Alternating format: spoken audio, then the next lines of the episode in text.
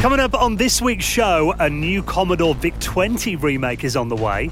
The PlayStation 2 DVD gets hacked after 20 years. And we talk retro with the man behind the Raspberry Pi, Eben Upton. This week's show is brought to you by our friends at Gymshark.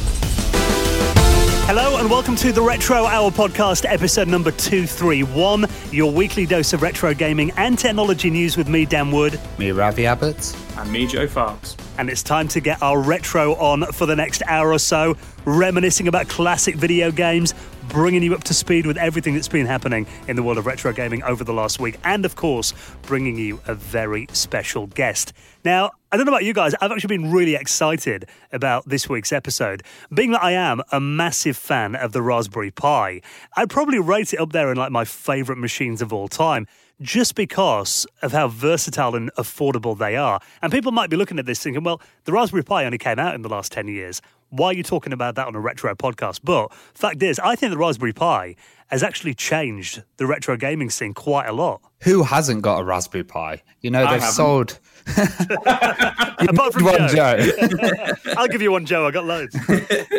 yeah, have one spare. They've sold over 30 million units, which is absolutely insane. And this is a, a tiny single board computer basically. And there's so many different versions of them and so many cool things that you can do with them. So we're going to talk to Eben Upton, who is actually the founder of the Raspberry Pi Foundation. Now, he's actually got an interesting history as well because um, the Raspberry Pi is made in Cambridge. And if you know anything about the British computer scene back in the 80s, of course, that was where companies like Sinclair and Acorn were based. And Acorn, in particular, were a big influence on the design of the Raspberry Pi. I mean, essentially, the idea of it was to make a modern day BBC Micro, wasn't it? Yeah, it's like a real kind of British success story as well, because, you know, people thought, oh, wouldn't this be successful? You know, maybe a few people have it. And then it just got took up by the mainstream and kind of spread around the world. I've got one at home inside a monster joystick that I use as a MAME cabinet. I've got one that I use as like um, a Kodi box, you know, like a media center.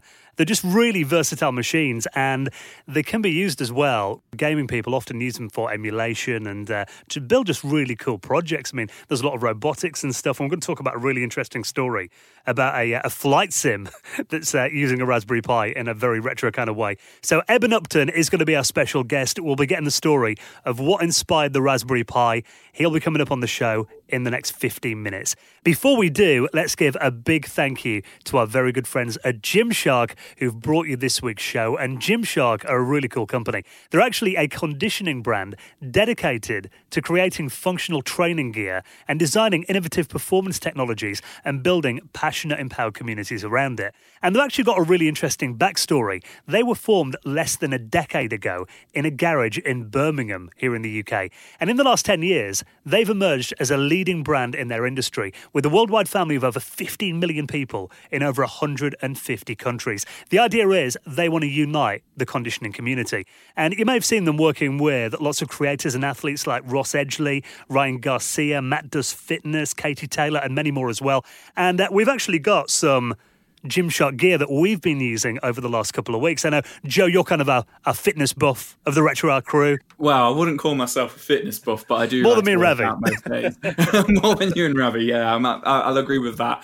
You know what? I've been wearing their uh, tank tops, feeling very sexy. But no, honestly, they've really, really, really helped me. I work out in the garden at the moment with lockdown.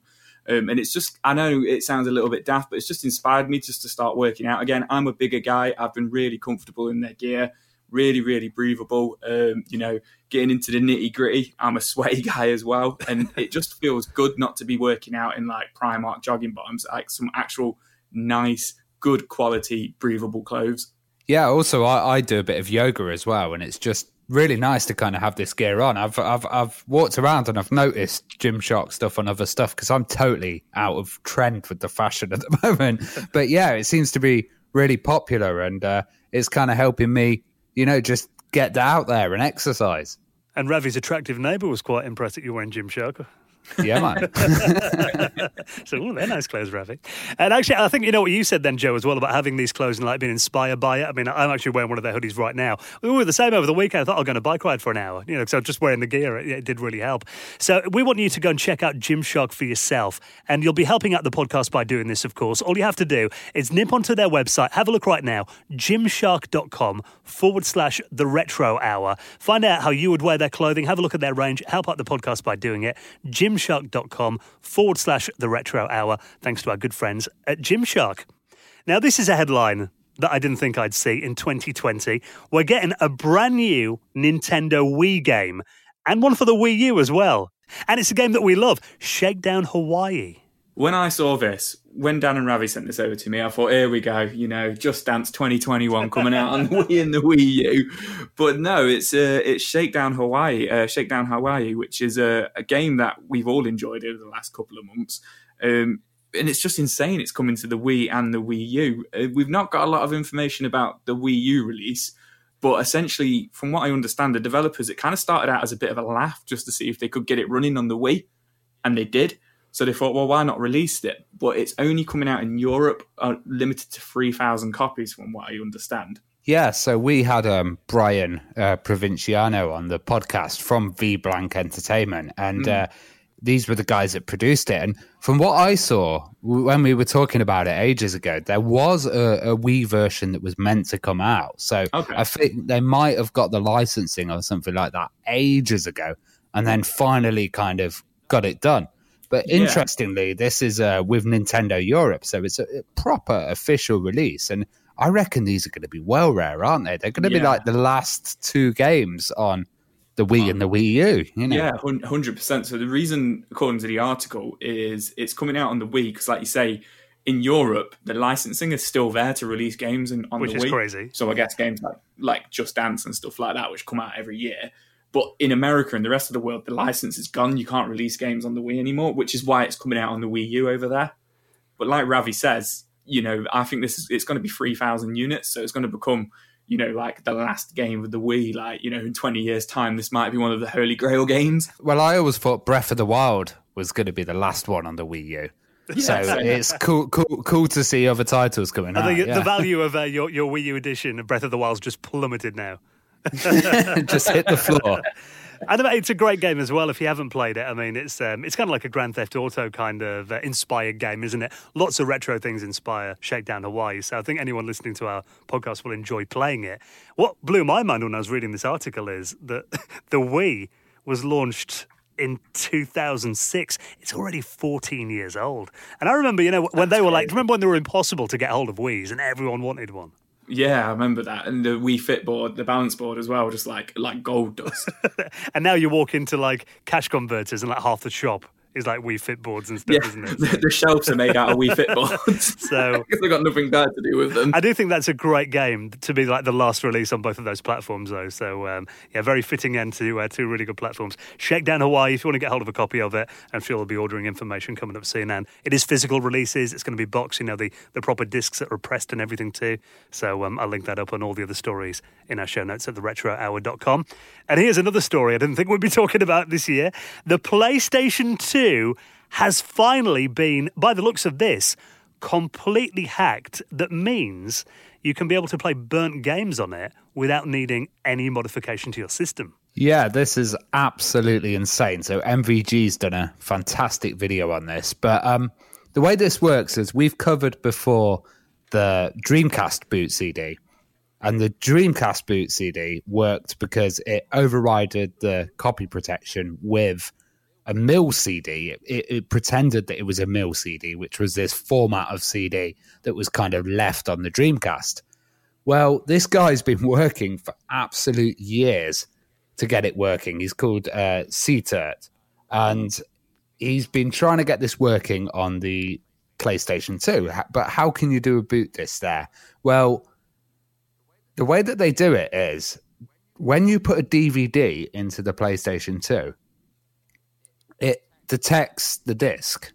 Right. So it, it's that detection area. So when it's kind of just looking at the disc and going, what is this disc? It then tricks it into being able to put unsigned code on there. So he's kind of gone in there. If you see this MVG video, it's amazing. He shows how he extracted one of the ROMs, reversed engineered all of this, studied all of this. But essentially, what you can do is you can put a disc in or put your DVD in, uh, this modified disc, and then load up unsigned code straight away. And they may be able to do um, boot discs eventually. So you could have this code at the beginning of the disc, and then you put your title in. So it's all just like on one disc, like those uh, GD ROM rips were. And it's always been incredibly hard to kind of mod the PlayStation 2. You've always needed these stuff like free boot and all these kind of other modifications, where this one just makes it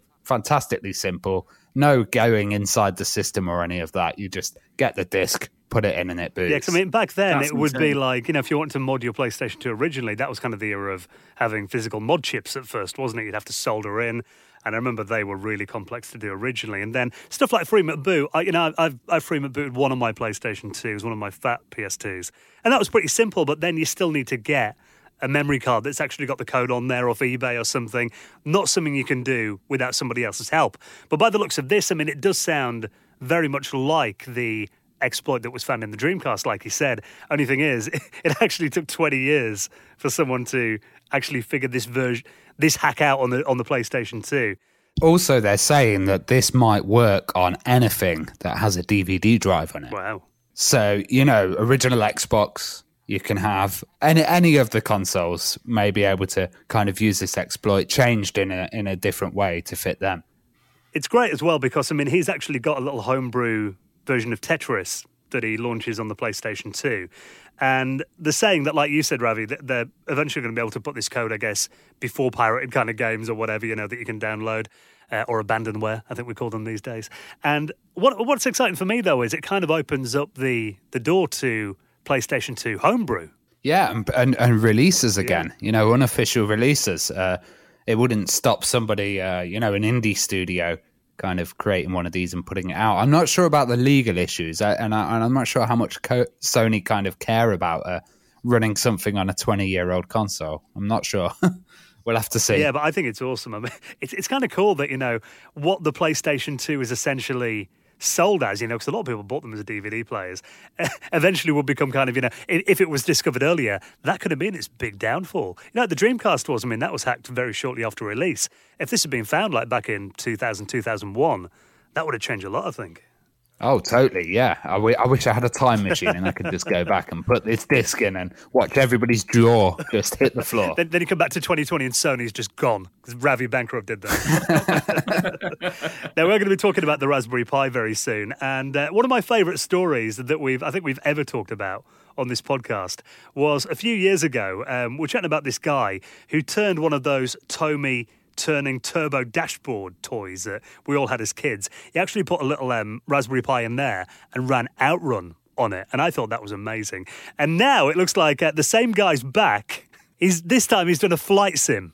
So is this like a like a homebrew flight sim, flight sim, or is this like a game he's grabbed? Because this looks insane. Like you say, it's it's like one of those little toys you have when you're a kid, but obviously it's a flying one, and it's got the joystick and everything on it. But like, there's this insane little screen on it with the game, and it just it's I can't even figure out what it is. Well, I, I'm not massively into my flight sims, if I'm honest. And looking at this game, Hmm. it looks a bit like you know Afterburner kind of game by the looks of it. I think. Yeah. Um, but apparently, he's used a toy uh, called a Skyfighter F-16 tabletop, and this was made by Deval. I'm guessing back in the 80s by the looks of it, but it's actually based this around ripping out the innards of it, putting like a, a more modern screen in there, a Raspberry Pi 3A Plus, which is obviously really small. And then by the looks of it, I imagine it's just, you know, he's running emulators on it, so you could probably run something like Afterburner on here as well. But what's really good is he's actually mapped all the controls that were in there to play the original, I imagine, very primitive game. You can actually control the Raspberry Pi with the, the controls on the little little plane, which is pretty cool. So all those little buttons and stuff actually do stuff, which is insane. Yeah, which is like, but you know, you remember like I don't know if you had one of those Tomy things as a kid.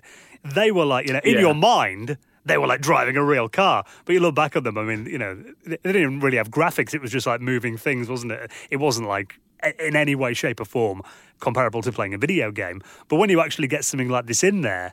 That is kind of what you always dreamed of as a kid. Having it like this, it would have been incredible. And also, like flight sim fans love loads of buttons, joysticks. I used to remember in the nineties, like the flight sim joysticks would be insanely big with hundreds of buttons and kind of really weird holding positions and stuff. So I can imagine this appealing to a, a very niche, uh, portable flight sim fan.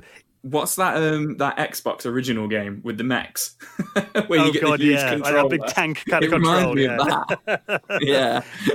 it's like the size of like your TV stand at home, isn't it? It's massive. Yeah, I think it's really cool. I mean, flight sims have always been a genre that interests me, but I'm ju- I just haven't got the patience to get into them. I don't think. No, my brother growing up, he was always into like Flight Simulator 97, 98, 99 and all them. And we lived quite close to an airport, which was on there as well. And he used to be like, come on, look, I've landed at the airport around the corner and all this. And I was just like, boring. I, I, used to just get sick because I play like six frames per second Amiga flight sims and just be like, I can't do more than 10 minutes on this. Oh, yeah, God, I, I, just sit there generally like you're bashing the keyboard, just trying to figure out how to take off. then like getting shot down within about 20 seconds. Normally when I play flight sims. Re- Retro Man Cave, he's a flight sim guy. Yeah, we'll have, he, he, knows his sims. We'll, yeah. we'll have to get him a oh, teacher. You'll be, you'll be unsubscribing after we've done this. He'll be slagging off the flight sims. so yeah, I mean, I, I love anything like this, and especially you know we're going to be talking more about the Raspberry Pi in a moment. Just another example of what a versatile platform it is, and how it can like you know that like I said, bring childhood dreams to life. You would have loved something like this when you were a kid. Speaking of bringing childhood dreams to life as well, what about getting the ultimate Commodore VIC 20? Now, of course, we've done a couple of episodes about the Commodore VIC 20 before, actually. Um, we had uh, Neil Harris on and Michael Tomczyk. We did a full episode with him talking about the history of that machine. And the, the VIC 20 is, I mean, the Commodore 64 was obviously the big one, but the VIC 20 was the first home computer to sell 1 million units.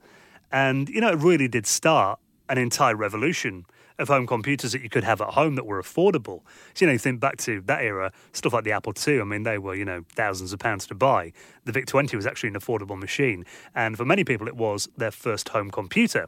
Well, the team behind the Commodore 64 Mini and the 64, Retro Games Limited, have announced they're going to be bringing out a new machine called the VIC 20 the Wonder Computer of the 80s, in October this year.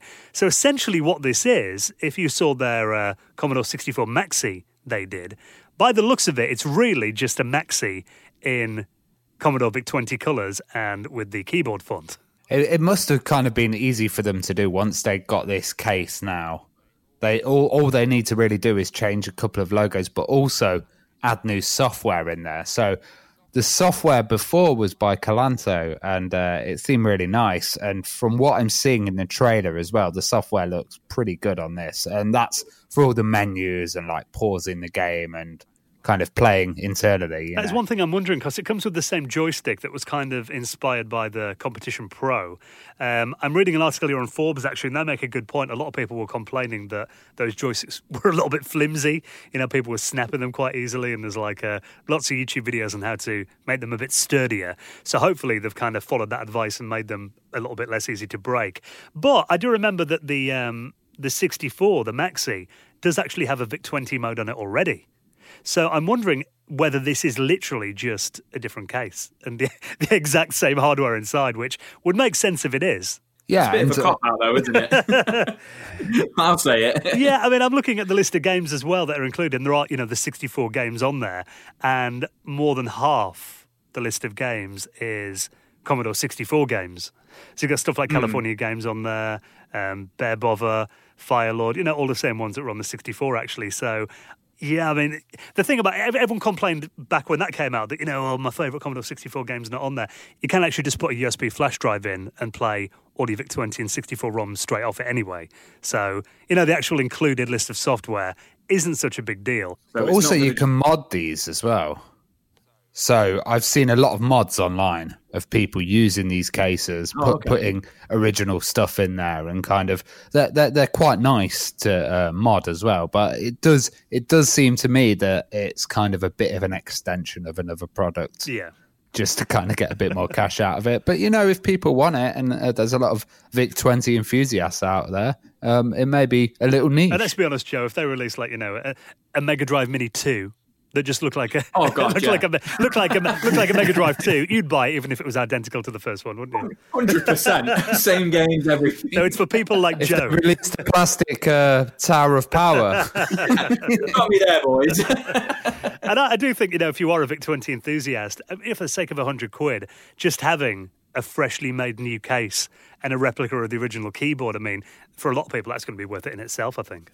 So if you want to find out more about that, it's coming out in October. I'll uh, put the link to Amazon in our show notes at theretrohour.com. Now, before we chat to Eben Upton all about the Raspberry Pi, you found this um, cool little story about civilization. Yeah, so I'm a I'm a big Civ player, and uh, Gandhi has always been one of the most brutal players to play against, and everybody wonders like Gandhi. Wait, he was a pacifist. He was an icon of peace worldwide. Why why is he a violent player? Did they put this in as a kind of initial joke? And this has gone all the way up to Civilization Six.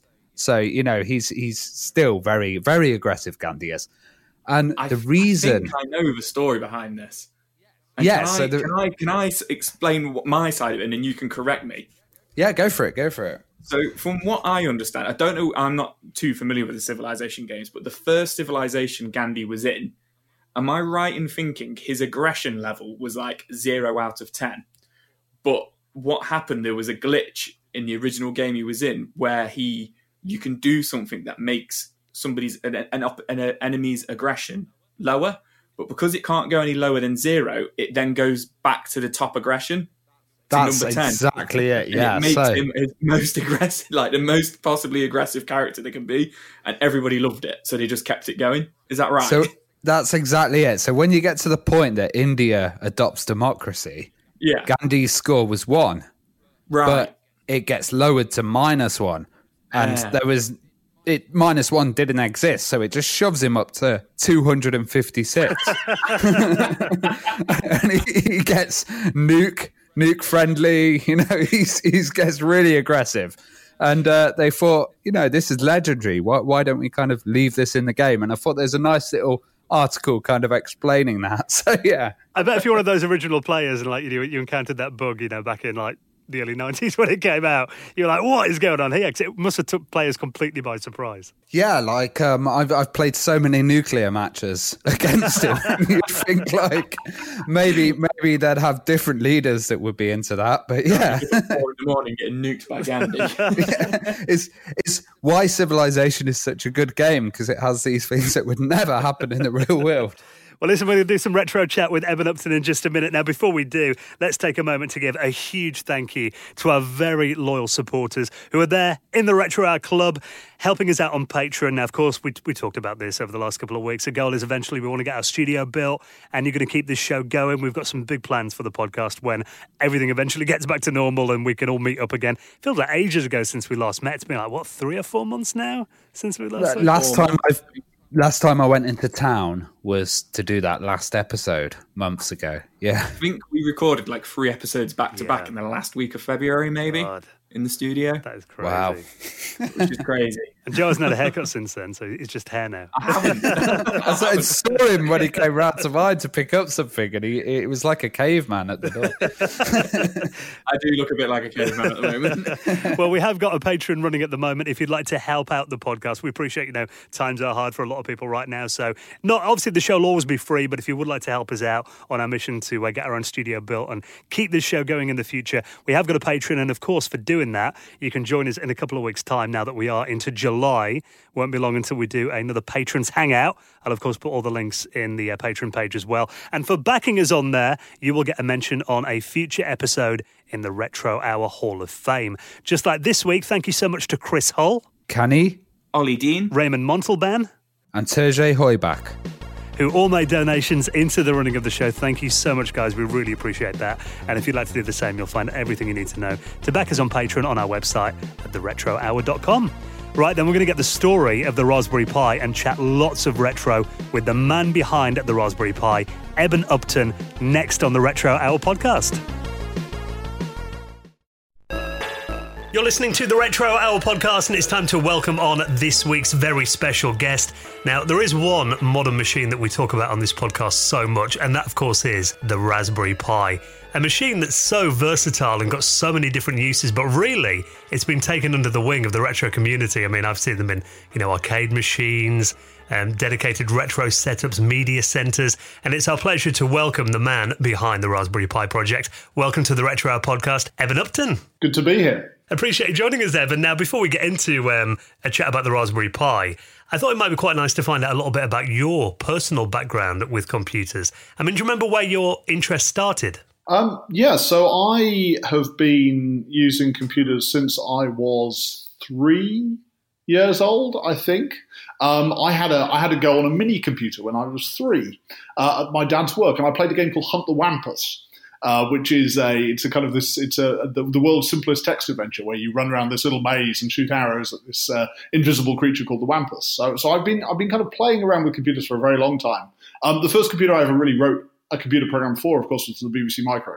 Um, like a lot of people my age. Was that the uh, first computer you got at home then? The first uh, one uh, yeah. you could sit down with and kind of program on? Yeah, um, I, um, I, I, obviously I encountered it at school. Again, like a lot of other people, you had this kind of beige box sitting in the corner of, of the classroom um, that was generally not used for computer programming, right? It was used for running French teaching applications and, and, and stuff on. It was a, it was a general purpose computer. Um, but yeah, I got kind of hooked in. I got, got hooked on it that way. Um, then saved my pennies and bought a very battered old second-hand BBC Micro to have in the corner of my bedroom, uh, and that was my. I guess that was the machine that I used for probably four or five years as a child. And they were quite expensive machines as well, so you must have been saving for a while. Uh, it was a very beaten up old one. So it was a, uh, and I bought this in 1988, I think maybe 89. So it was it was very old then uh, and very fragile.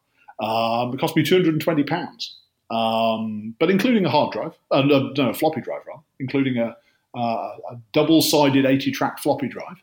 Um, and yeah, I loved that machine. You know, I had to hit it. You had to hit it to get it to turn on. You had to hit it over the power supply and then flick the power switch very quickly. Um, I still don't know what that was. I still haven't, haven't, got like a mental theory as to what kind of been going on there, but it, it seemed to work. Um, I, God, I love that machine. Because I remember using BBC Micros at school, and I think you know the experience was typical for a lot of kids that went to school in like the mid to late eighties. That you know, you, you had the, like the Cub monitors of five point twenty five inch floppy disks, um, the logo turtle I remember using as well. I mean, what kind of memories have you got of using the BBC Micro at school? Um, so I again, like I think a lot of people, I I played a game called L, a mathematical adventure. I don't know if if you, if you remember that one. Yeah, sort of a maths teaching adventure game that was uh, was rolled out. So I had a um, I think I ended up spending a maths lesson a week for a year playing L. I think I got a little bit ahead, uh, and so I, I they, they, they, had me play L for an hour a week, hour a week for a year. Um, but yeah, there's a lot of um, a lot of just educational, you know, sort of maths uh, maths games language language tutors, all that sort of stuff. Uh, they didn't really seem to have. I don't think there were enough of them. They never seemed to get used for uh, word processing, right? Because there weren't really enough of them um, uh, for for, for um, more than one child in a class to be using one at any given time. Uh, but there was a there's a massive ecosystem, the Beeb in particular, massive ecosystem of educational software. Um, because they had stuff like the Domesday Project, which was a absolutely fantastic kind of recreation of the uh, Domesday book um, on Laserdisc. So, uh, did you ever get to experience that? I did at a not in our school. I, there's no way I think our school could have run to a laserdisc player, but um, no, I remember I went to uh, some conference for children, and they had one in the corner, and you could go and find your hometown. You know, I had a whole map of Britain, and you could go and find your hometown, and then find the information it had about your hometown. It was, it was amazing, right? Uh, and I know there's been a lot of work happened since then on kind of preserving that because it's a really interesting data set. And what got you into programming then? Do you remember like the first things you were working on when you were coding? So I had a friend called Martin Brown who could write these little two-line computer programs on his. He had an Acorn Electron, of course, the, the kind of cut down BBC Micro. He had an Electron at home, and he could write those two-line programs. Input, what is your name? Uh, N dollar. Uh, print, hello N dollar. Um, and I really, really didn't like the idea that my friend could do this thing and I couldn't do it. Um, and so I, I, I, got into got into programming. Um, got into writing games. You know, wrote a lot of games. So I was really, as a kid, I was a games programmer. And yeah, spent ages writing games first in BBC Basic, uh, then in 6502 uh, machine code. Because, of course, the lovely thing about the Beeb is it has a built in um, 6502 assembler. Uh, it's a it's it's kind of a full development environment for the whole of the machine, not just the basic bit. Um, and then I got an Amiga uh, and did sixty eight thousand uh, again games uh, in sixty eight thousand assembler. Uh, there because the only that didn't come with the that didn't come with the tools, but the only tool I could afford was an assembler. Do you think that the Beeb kind of holds a special place in everybody's heart because after the Beeb, everybody was into different systems. There was a lot of rivalry, but everybody was using it at school in Britain at the same time. So they all had that kind of connection with the machine. Yeah, that's right. I think as a home computer, of course, there was the Beeb versus um, Spectrum versus C64 kind of dynamic. Um, uh, just as there was then the Amiga versus ST uh, versus consoles um, dynamic a bit later on. Uh, but you're right. I think it's the, the only time that there's ever been kind of a common platform. Um, that until the PC came to dominate everything, it, it, it was really the only time that there was a common platform that everyone in some environment had some experience of using. And you kind of touched on that then. I mean, it was, you know, often known as the era of the bedroom programmer. I mean, do you think machines back then encouraged the user to program them a lot more than they did after? Yes, because they boot into BASIC, right? They encourage you, if you don't want to be a programmer, the first thing you have to do is choose not to be a programmer. If you want to load a tape, the first thing you've got to do is type a little tiny bit of BASIC in to load something off a tape. Um, and, and that kind of, that dynamic that then flipped over with a modern computer, and this is what we're trying to get away from with Raspberry Pi, um, the, with a modern computer, you have to decide that you want to be a programmer. You have to go and dis- download a copy of Python and become a programmer. Um, in those days, you had to decide not to be one. And I think that led to a massive difference in the fraction of people who, who got involved in some way. Yeah, you're right. Because even the people with kind of no knowledge of programming at all would still know, you know, 20 go to 10, or they'd know all the really simple kind of commands that they were all taught at school as well. So it's good to be getting back to that original style of kind of computing and getting in there with programming.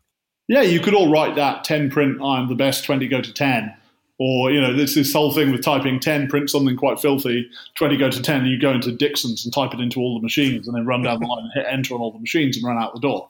Uh, and then watch the watch the staff frantically rebooting all the machines to get the get the stuff off the screen. You know, that was fun. I'm glad it wasn't just me that did that in Dixon's. Yeah, it must have been a miserable time. I think the 1980s were a really miserable time to uh, to work for Dixon's. You know, and it wasn't just a tiny niche of hardcore geeks that could do that level of program because it's very satisfying. You know, it's you know even if you never learn anything else, even if you never go beyond that, it's incredibly satisfying to be able to make your computer do that. Well, you've spoken before about your love for the Amiga. I actually watched a video um, before we started recording where um, you had your Amiga 600 and you were talking about that. I mean, what's kind of your Amiga story then? All my friends had Amigas. So, in terms of the Amiga versus ST thing, I think I was always going to be an Amiga kid.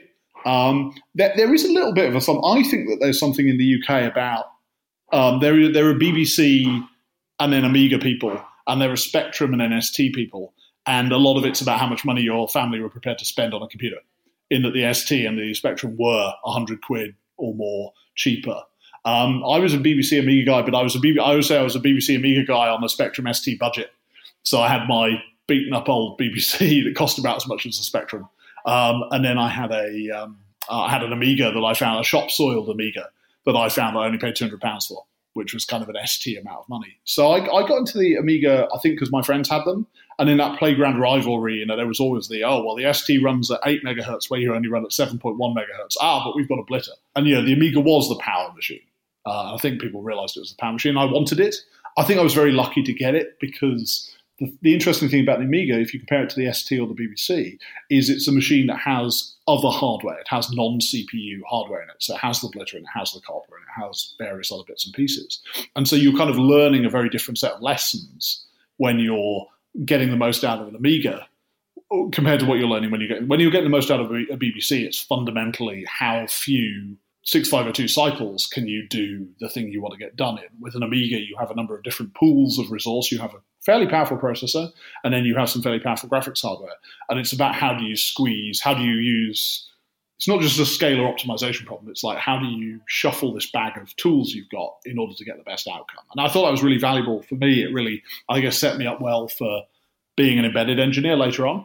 Uh, because you know, modern, you know, the Amiga is much more like a, a Raspberry Pi in that you've got a you've got a powerful processor, but you've got a lot of other stuff. Well, how important were kind of magazines? Because there was no internet back then, so you had to get your resources from somewhere. We saw you quoting Amiga Power on Twitter, so uh, you must have been a fan of that one. Uh, I mean, everybody loves Amiga Power, right? And magazines were incredibly important because they were the thing that, and you know, talking to other than talking to your friends in the playground, they were the thing that created a sense of community around your platform. I mean, Raspberry Pi has this massive community around it, but it's a community that's enabled by modern communications technology, enabled by the internet your your printed magazines, disc magazines. I mean, I even used to send off sometimes for disc magazines or contribute to disc magazines, and so you could mail a disc to somebody and they'd copy their magazine onto it uh, and send it back to you. I, used to subscribe to one in New Zealand whose name I can't remember, I'm really annoyed by it because I really want to find out because I had some stuff printed in it. Um, but I used to subscribe to a New Zealand disc magazine. Very important. And of course, so of the Amiga magazines, Amiga Power was, in my mind, the, the king. I used to read the one as well, but Amiga Power, because it just had a good attitude. Um, and what we tried to do, um, you may know we publish a magazine at Raspberry Pi, we publish a magazine called Wireframe, which is a, a games magazine with a traditional games magazine, but it has a bit of an angle towards development.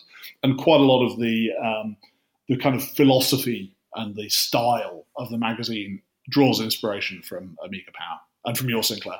And obviously, I mean, talking about Dismags, that kind of spins onto the demo scene as well, that was obviously huge on the Amiga. Were you into that much at all? And did you ever contribute to demos? Um, I wasn't. And a lot of that is because I, I wasn't connected to anyone who did demos. So I was aware of demos, and you'd see them sometimes on the cover disc. Um, but I wasn't really connected to the demo scene. I wasn't able to travel, and the demo scene's often been about travel, you know, particularly to Scandinavia. Uh, I was a bit young for that. Um, and so I wasn't into the demo scene. I had a friend at um, university, guy called Alex Evans, um, who was Statix. So his demo scene handled the Statix.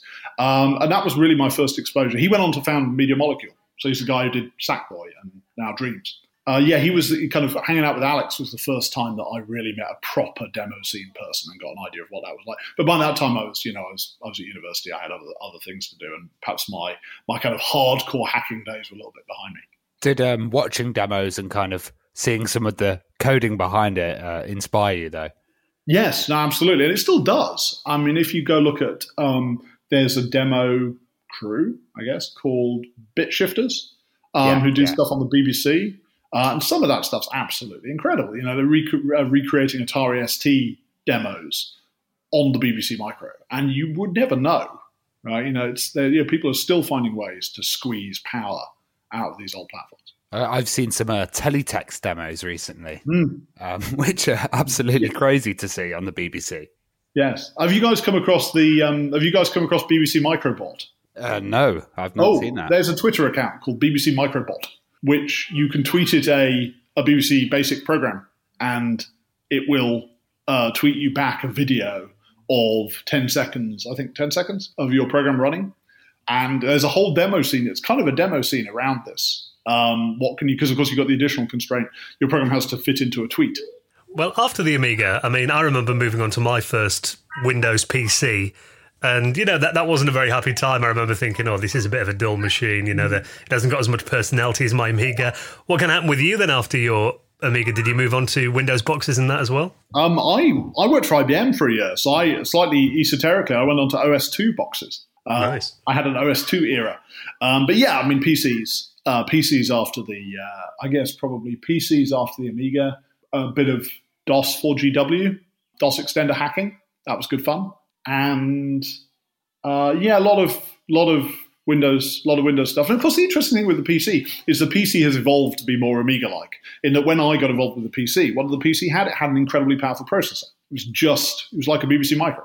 It just had a very powerful processor. It had no real co-processor support, but it was such a powerful processor by the time you got to kind of a 486 or a Pentium. It was such a powerful processor that it was able to kind of, by brute force, overwhelm the hardware advantages that an Amiga had. So, you know, the Amiga died.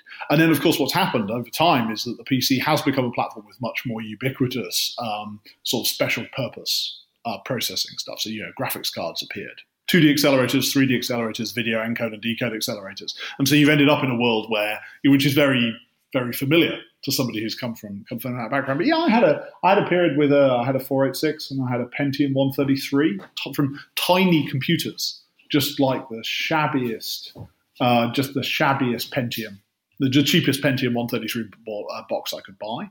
Did you kind of see the computer scene as changing in the 90s? Uh, you know, when it went on from bedroom to and kind of less hobbyist to a, a more of a professional style, but also more homogenous, the same yeah. machines, the same systems. Yeah, I mean, I think that that disappearance of that passion. I mean, people still have passion about whether they have a PlayStation or whether they have an Xbox. But even then, actually, most of they're so similar in terms of pieces of hardware that, and the same stuff runs on them that it's kind of hard to sustain fanboyism about about modern hardware. So there is kind of a there's sort of a disappearance of passion, I think, a little bit. Um, obviously, a disappearance of programmability. Um, either platforms like the PC where you have to choose to be a programmer, or platforms like consoles where you're not allowed to choose to be a programmer. Um, so that was sad. And at the time, we didn't really realize what we were losing because we lost it very gradually. Uh, and really, kind of the Raspberry Pi story is is about us waking up ten years later and going, "Hang on a second, there are no undergraduate computer scientists anymore. What happened?" Because I remember, you know, from starting school in the late eighties to by the time we got, you know, ten years later into the the mid to late nineties, by then we were learning, you know, Microsoft Word and Excel and it wasn't so much programming anymore. And I, you often wonder if we were kind of lost a generation of programmers because of that kind of IT era in schools. Yeah, I, I mean, I think we did. Um, I, I, think it's important not to not to over lionize what computing education was like in the 80s. Because uh, actually, computer education in the 80s mostly consisted of leaving a BBC Micro in the corner of a room and seeing if anyone used it. And occasionally, a, if you were very lucky, and I was lucky at both my middle and my upper schools uh, to have a teacher who was very excited about it. And so you were very, very, very dependent. But there was still the possibility of luck. I think we went through an era where kind of ICT kind of beat the, it just beat the fun out, particularly because a lot of the stuff that they were, uh, you know, it was it was simultaneously not a very taxing subject, and also one of the subjects rated most boring by children because they managed to make screwing around with computers uh, into a boring subject, which is quite an achievement, really uh, because partly because they will just learn the same thing year in year out. So you know, once you've learned to use PowerPoint, you've learned to use PowerPoint. A, you can probably figure it out yourself, and B, you don't need to learn it every year for ten years. And so, so we kind of beat the fun out of it a little bit, and that's why it was so exciting when the last government, the coalition government, just woke up one day and said, "Okay, enough is enough. We're going to turn this one off. This is this is such a terrible subject. We're going to just turn it off and then go away and think about what to do we're not even going to think about what to do and then replace it. We're just going to scrap it and then worry about what we do next. Well, was the Raspberry Pi an attempt to kind of recreate those hobbyist days, but also engage those pupils?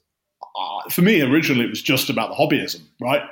Um, the the kind of engagement with formal education came later, and I think it came as a result a of us having more capability because we sold a bunch of Raspberry Pis, so we made some money. But it also came because we started to take a more clear-eyed view of how you reach everybody of how you get rid of that luck factor. There'll always be luck, right? You know, always, you know, if you have an in any subject, if you happen to have an inspirational teacher, you're going to have a much better experience than if you have just a workmanlike one.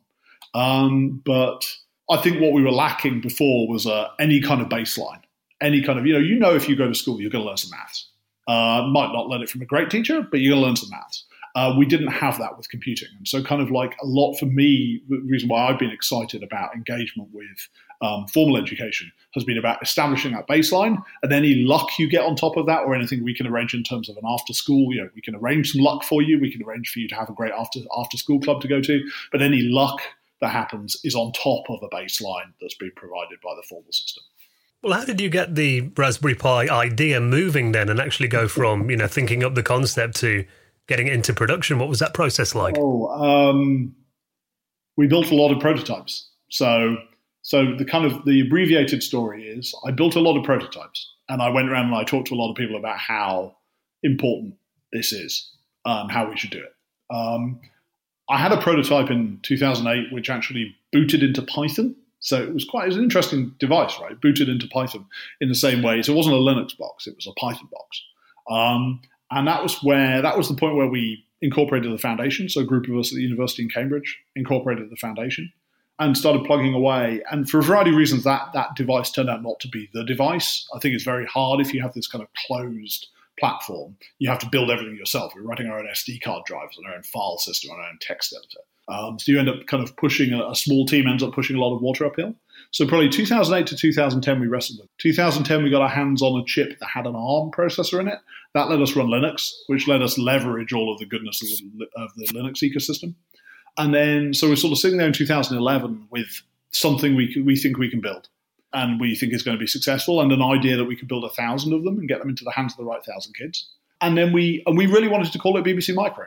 Really badly wanted to call it BBC Micro, and so we kept going to the BBC and saying, "Come on, let us stick your name on this. You've got this great brand that's associated. We don't want any money. We, we, we don't want to give you money. We don't want you to give us money. You've got a great brand that's associated with um, computing education, and we've got a great piece of technology. We should put them together." Uh, and we could not get the BBC interested at all. And what we did as our kind of Hail Mary shot was we um, went to see Rory Cellan Jones at the BBC and we said, hey, you know, how about it? And he said, well, that's not my department, but I, it's interesting. Can I stick it on my blog? And he stuck it on his blog and we got this vast amount of interest. Uh, and that, so that was of May of 2011. And then we spent 2011, Pete, uh, Pete Lomas and I, Pete designed the hardware and I did the kind of some of the software and business model stuff. Spent 2011 figuring out how to make it real. Having kind of shot our mouths off and said we can make a $25 computer, uh, we had we kind of got called on it really, um, and then so we spent a lot of time trying to figure out how to how to make it work, and then we got it in the market in the first quarter. We'd said we wanted to get it done by the end of 2011. Uh, we ended up doing it on the 29th, launching on the 29th of February 2012. So we launched it weirdly. We launched. It wasn't a plan. Uh, we launched on a leap day and took 100,000 orders on the first day. So it was kind of a weird, my best leap day yet. Wow! And where did the name come from then? Uh, uh, so when we had the when we when we booted into Pi into Python, um, we thought we needed a name that evoked. We wanted a name that evoked classic computer companies, and of course, fruit is quite central to the naming of classic computer companies. Uh, you know, apricot, tangerine, uh, acorn, even is a fruit. Uh, one or two others, I think, around. So we wanted a fruit, and there aren't that many fruit left. And also, raspberry is um, blowing a raspberry that was on purpose. And you know, Roald Dahl had this idea that the funniest thing that happens to kids for a child is if an adult farts. Uh, and so we thought, hey, rub, you know, raspberry. And the, the, the, funniest, I think he thought the funniest thing that could happen at all would be if the Queen were to fart. Um, uh, and um, so, so, yeah, we thought raspberry would be fun. Uh, and then pi is Python. And it's pi, not py, because we thought that the, the letter, the Greek letter pi would be a good, uh, would be a good logo. And in the end, we didn't use that. We have a picture of a raspberry as our logo. But uh, it was by that time, we, things were, by the time we'd moved on to a, from a, a Python box whose logo was going to be the Greek letter pi to a Linux box whose logo was a picture of a raspberry, uh, the name of the organization and the name of the product had long been fixed. Um, that's a good name, actually. I'm really pleased. I'm really pleased with it. But I think there was some skepticism early on as to whether people would embrace something with such a silly name. Uh, we didn't mean. We, I think we've got a lovely brand, and we've got a brand which is really iconic and and is is recognised by people who are in this area. Um, but we never wanted to have a brand. We wanted to be BBC Micro, and of course, you know, being with the BBC Micro wasn't an unalloyed benefit for Acorn. I don't think. You know, I think they they felt that it it, it subsumed their own brand it kind of crushed the Acorn brand. That no one thinks of it as the Acorn BBC Micro; they think of it as the BBC Micro. And then when they did the Acorn Archimedes, they, they, they struggled to leverage the success they'd had with the BBC into a new generation of hardware because they didn't have the name anymore. But uh, yeah, it's worked out well for us, but it was very unintentional. I remember, you know, when I first saw the Raspberry Pi, the fact that it had the ARM processor in there, that did kind of feel like a continuation of the Archimedes. Yeah. I mean, was the kind of a lot of that kind of legacy in the design of it then? And were you really inspired by the work that Acorn had done before? Yeah, we were completely inspired by the work Acorn had done. I mean, the first thing I did when we had prototypes, one of the very, very first prototypes went into the hands of the RISC OS, uh, uh, RISC OS Open Limited to get RISC OS running. Getting RISC OS running on it was a really important goal for me. I mean, I'd spent a childhood, my second half of my childhood, kind of drooling over the Archimedes at school, you know, the one Archimedes that my school could afford. And uh, yeah, being able to run, yeah, we're the biggest by far the largest ever supplier of RISC OS compatible hardware. Uh, and there's there's something fun about that, right? And it's it's interesting because RISC OS seem to kind of disappear as well. And uh, you know, we've always been told, being in the computer community, that ARM is the future, and it's good to actually see it being implemented and, and, and becoming so popular. Yeah, we're really keen to tell. Obviously, you know, ARM has had enormous success in a lot of areas, um, uh, but it's never really cut through in desktop in computers. You know, cuts through in mobile phones and embedded systems and, and all sorts of other places and servers increasingly now. but never in client. Uh, and really, you know, um, this kind of quixotic thing we've always done where we've beaten our heads against making ARM work in the client, in the general purpose client space. Um, and I mean, Raspberry Pi 4 is a lovely ARM based PC. Uh, we're really, really proud of it. Well, obviously, the Raspberry Pi, like you said, it was designed originally as a hobbyist machine, and the educational market it was aimed at too. Were you surprised when its popularity broke out into the general public and people just started buying them you know, as media centers and just just to own them. I mean, I've probably got a drawer full of Raspberry Pis here because they're so affordable. You think, oh, I'll get the latest model. Are you surprised at how much it's become a success? Yeah, I'm surprised at how much it's become a, a, a, a, mass market success. You know, that there are people who wouldn't consider themselves to be deeply technical buying. There have been people who of that sort buying Raspberry Pis, as you said, media centers or retro gaming setups for a long time. And the interesting thing, of course, that's happened over the last few months is you have people buying them to use as their computer, as their child's computer uh, at home um, during the lockdown. Um, you had a lot of people setting them up for home, home, home working or homeschooling. Um, and that was that's that was that was what was really nice is we only really got there last June. So really only Raspberry Pi 3 wouldn't have been a suitable COVID PC, but Raspberry Pi 4 is. So we kind of we got there in the nick of time. I think, for that opportunity. Do you find it interesting that a kind of secondary market's been created with like um, laptops that you could put your pies inside, uh, different cases, adapters, all kinds of devices for it as well? Yeah, it's wonderful. I mean, it's really wonderful. I, I, I can't. Yeah, I can't express how wonderful it is. Actually, it's it's because you know we know some of the people doing this, and it's it's creating employment, it's creating businesses. People have built. You look at Pi Hut, you look at Pimoroni, um, you know, you look at these, you know, Pi Supply, you look at all of these businesses that have either grown up because of the Pi or that existed before the Pi and have had the opportunity to grow because of the Pi. I mean, you know, for companies, very established companies like Adafruit, um, you know, we've been an important part of their growth, important part of their growth story. And that's, that's super exciting, right? Because we want to have a nice economy to keep us going, you know. Um, and uh, you know the, the, fact that people are small businesses. Small businesses are super exciting, right? I mean, the creativity of small businesses is amazing. Just having been part of that having enabled that is is it's a big deal for me. And I imagine the affordability of the Raspberry Pi has obviously been a big part of its success. I mean, what were kind of the challenges in that design process of keeping it so affordable? And was that one of your main priorities to keep it at that low price point? Uh, it was a priority early on because we announced the price before we knew we could make it. We had a very back of an envelope calculation that said we could make it. But it was really, when I say back of an envelope, I mean add up the four or five most expensive bits, memory, processor, network, um, PCB, uh, and convince yourself that's a lot less than $25, $35. And then wave your hands and say, yeah, we can make it. So yeah, it was it was very important early on, and really that was just done by relentless making every component on the board pay for itself. You know, really throwing out anything that you could conceivably throw out. Um, when I saw the Raspberry Pi Zero on the front cover of MagPi magazine, that was like a game changer for me. So I remember the days of being impressed when you got a, a floppy disk or a yeah. cassette tape on the front of a magazine, never mind a computer. Yeah, and we, and we, so we once we realised we could do that, we sort of felt we couldn't we couldn't not do it. You know that there was no way that we could pass up the opportunity because you know you've got the magazine, you have a device that you can afford to put on the cover, you're going to do it. Other than launch day, other than Leap Day in 2012, the day that we put Raspberry Pi Zero on the front cover of the MagPi and watch, sat back and watched the almost kind of civil insurrection in Smiths uh, over the course of a day. That was that's probably the standout memory for me of Raspberry Pi. I'd love to find another a way to do something equally weird and impactful, but it's been nearly five years now, and I don't think we've I don't think we've thought of anything that's that devious. And we had hundred percent sell through, and magazines never. I mean, I think we had ninety nine point eight percent sell through or something. I think there was a box somewhere in the Smiths in the back of the Smiths that didn't get put out. But yeah, we had this incredible sell through number, and magazines just never sell through like that. Uh, you know, uh, so it was it was it was good and it's a nice little product. People still, people still, the Zero W obviously I think now gets most of the limelight, the wireless enabled one.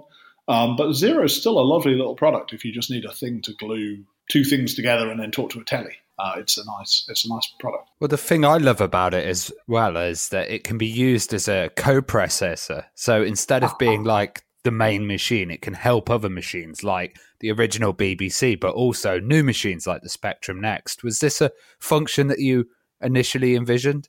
Uh, no, no, it wasn't. So Dominic Plunkett, who's one of our employees at, at Raspberry Pi, has been very involved in the um, the PiTube uh, stuff. Uh, and it's great because it gives you an equivalently, I forget what the number is, it's a few hundred megahertz of six. When you run a 6502 emulator on it, it gives you a two or three hundred megahertz 6502 CoPro for your Beeb, which is I've seen people trying to run Beep Elite on it and stuff. So that's kind of that's fun. Um, yeah, the, the the the Spectrum Next thing was was a surprise, uh, and it's just it's what happens if you if you put a. It was interesting. It was surprising to me how well suited some bits of the GPIO hardware on the Pi were to to implementing the Tube protocol. I think we got very lucky with the design of the, the processor in the Pi and the design of the Tube protocol that they fit together very well. Uh, but yeah, didn't see it coming. Well, a couple of years ago, the Raspberry Pi took the crown from the Commodore 64 as the biggest selling single model of computer in history, which, you know, the, the Commodore 64 held that record for about 30 years, I believe. I mean, was that a proud moment when that happened? It was. And of course, the, the when we say single model, it's, it's always a bit blurry because the C64, okay, there were board revisions, um, and some of the numbers add C65s and 128s in there. But um, and you have to deal with Jack Tramiel's natural exaggerating tendencies as well when you're trying to figure yeah. out what the number is. And obviously, to get to that, you have to add together all the Pis, so the various models of pi. So there's sort of a, a sense in which uh, the, the, the C64's number is purer than our number. But what's actually happened, the interesting thing that's happening is Pi 3 on its own is catching up. So, you know, if we say that 12 million is the number for the most credible number for C64, Pi 3 itself is north of 10 million, just that one model. So I think we're probably going to have a moment where a single model, a single isolated model of Pi overhauls the C64 because because Pi 3 is still selling. Although you know we've had 3 plus and we've had 4. For some industrial customers, 3 is exactly the product they want.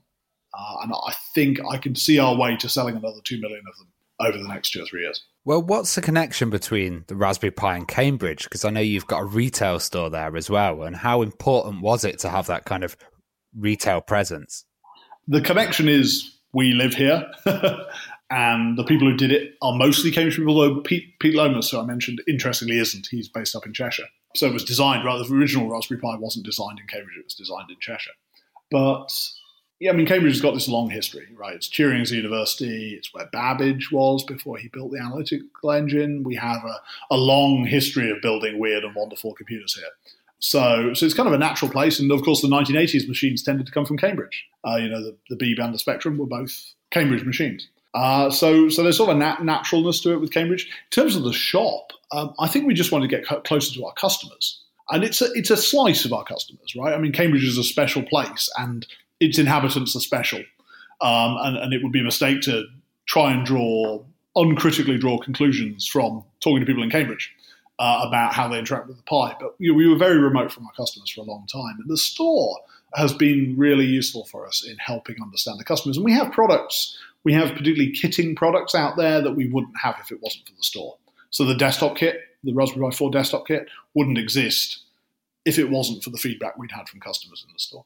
Well, the Raspberry Pi obviously sees a lot of uses in retro computing. I mean, I've got one inside a monster joystick that works as a great little arcade machine. I've got, you know, Raspberry Pis that serve as dedicated Amiga emulators, for example.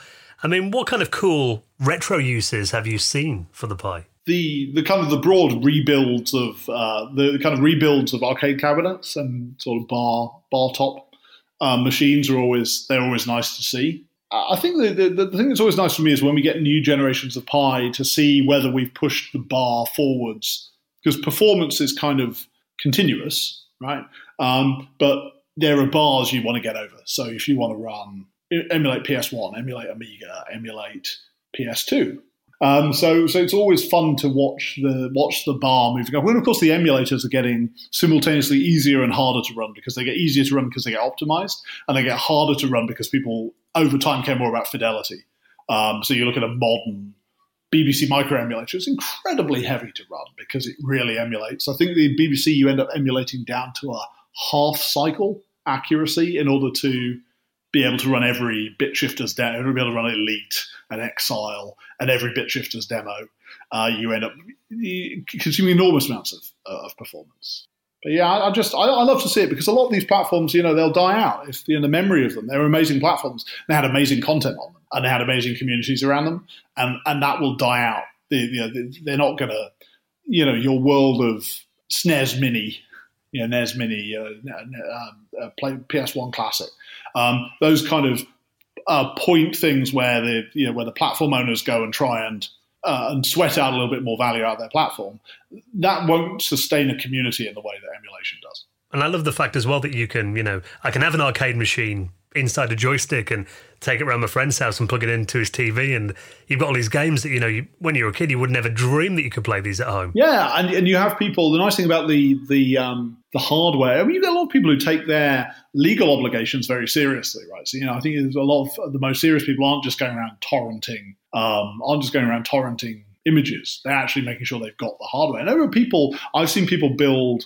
um, because the, a lot of the, the sort of, um, fourth fourth generation say consoles are you know the the cartridge interface is a memory interface.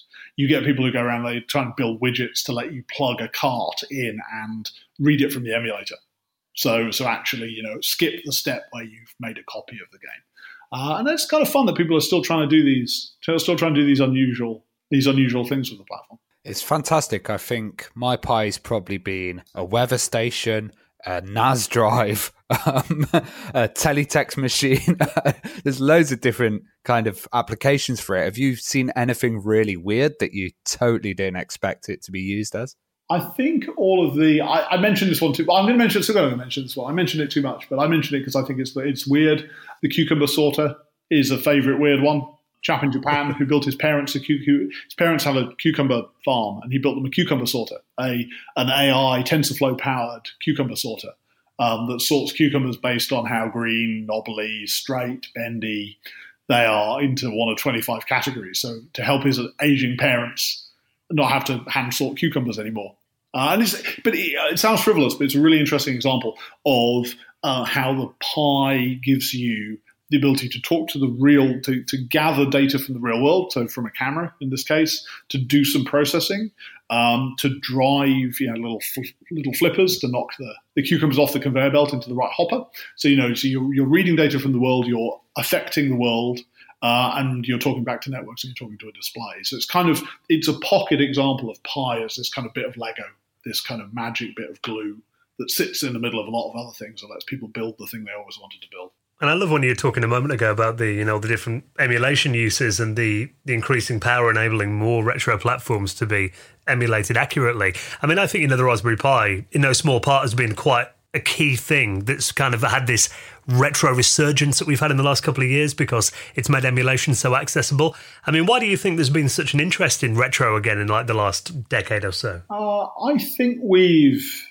It sort of feels a bit like we're most modern games are flogging one of a small number of dead horses, and you get unusual standouts. I mean, Dreams, back to sort of some Alex's stuff. Dreams is a good example of something which really isn't flogging a dead horse. Um, but, you know, the vast majority of things fit very neatly into one of a small number of buckets. And what you get every year is this year's incremental improvement to the first person Second World War themed shooter. And I think there's something about dipping back into those older games that often have very simple mechanics, very polished, where, where there isn't that much beyond the mechanic.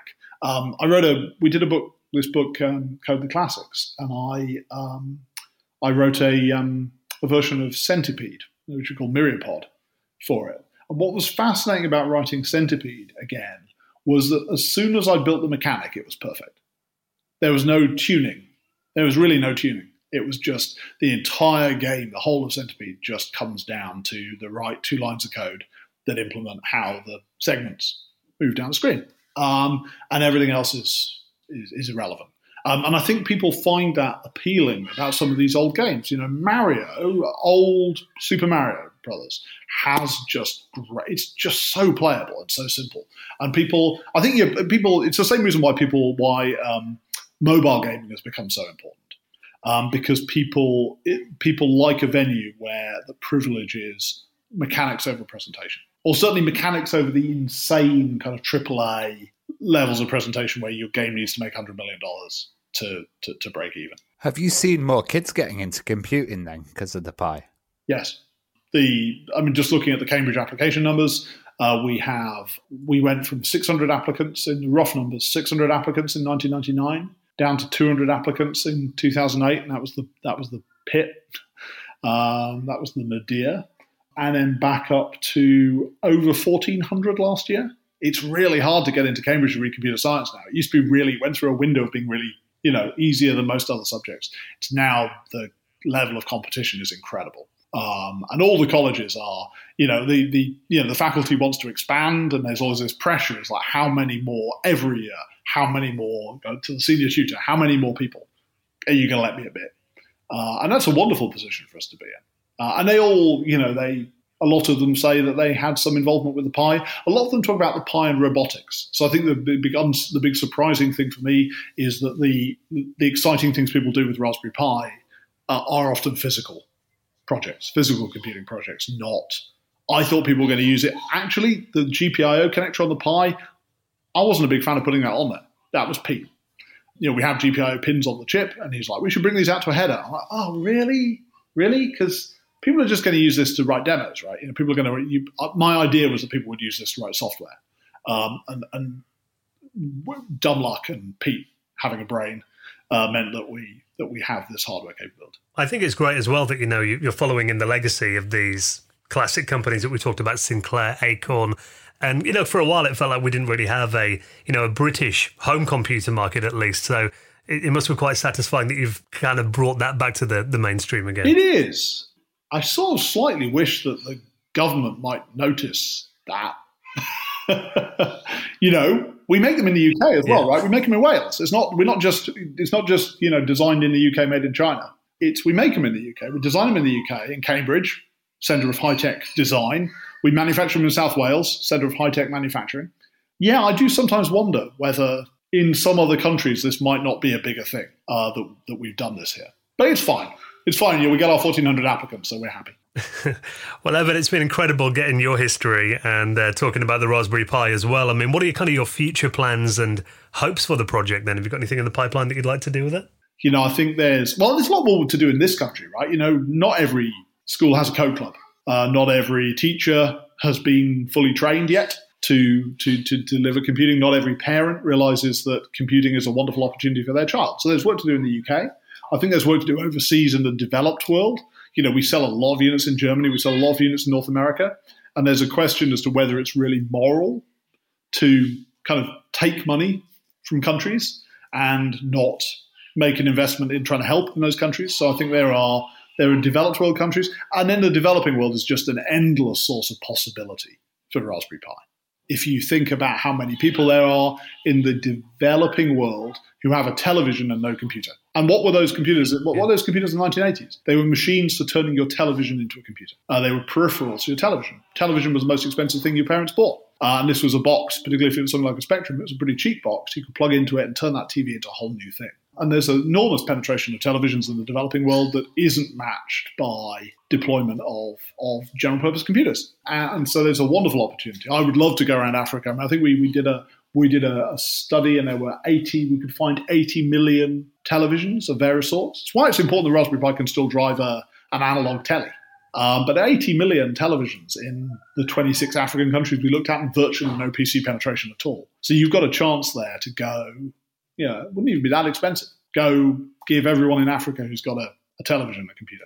And I think there are wonderful things we can do there. Fantastic, Eben. Well, it's been an absolute pleasure talking to you. Thank you so much for coming on the podcast this week, and uh, we can't wait to see what you do next. Well, thank you very much for having me, and uh, I hope you enjoyed the occasional background outbursts of uh, of toddler singing and and uh, toddler singing and, and, baby yelling. that's nice fine. little snapshot into home life. Indeed. life in lockdown.